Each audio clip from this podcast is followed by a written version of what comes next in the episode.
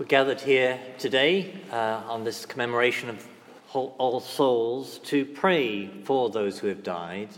It may be that some of us are here um, praying for somebody very in particular, somebody we love who's passed on this year.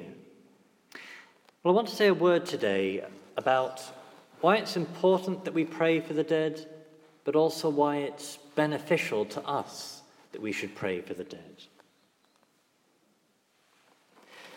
Now, simply, it's important for us to pray for the dead on one level because prayer is important. That we can read in, in all of human history, humans have prayed in some form.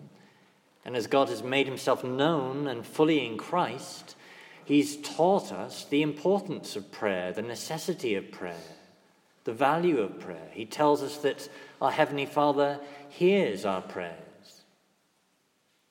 And in the pages of Scripture, one of the things the Lord has taught us to pray for is to pray for those who have died. So that we as Catholics follow the Jews before us who prayed for the dead. As we heard in our first reading from the book of Maccabees, they offered sacrifice for the dead so that they might be released from their sins. So we pray because prayer has an effect, and an effect that benefits those who have died. But let me also note that praying for the dead benefits us. And it benefits us in at least three ways I can think of. First, I think a very important way is it unites us still to those who have died, so that when someone has died and gone from us, well, we can feel separated from them. But by praying for them, we are in an activity remaining united in love with them, which is a good thing for us.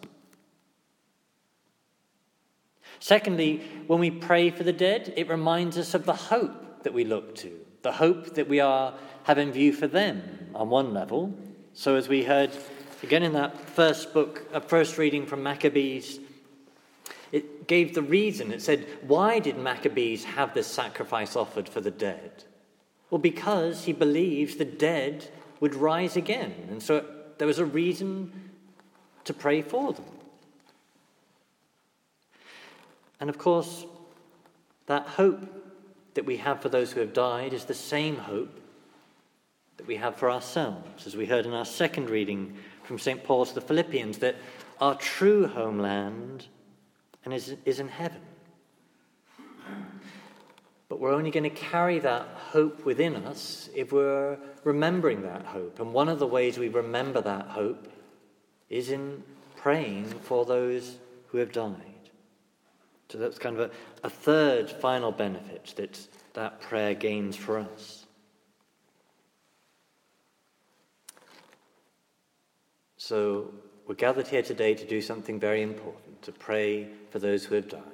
As I say, it benefits them, but it also benefits us. And it's for that holy task that we're gathered here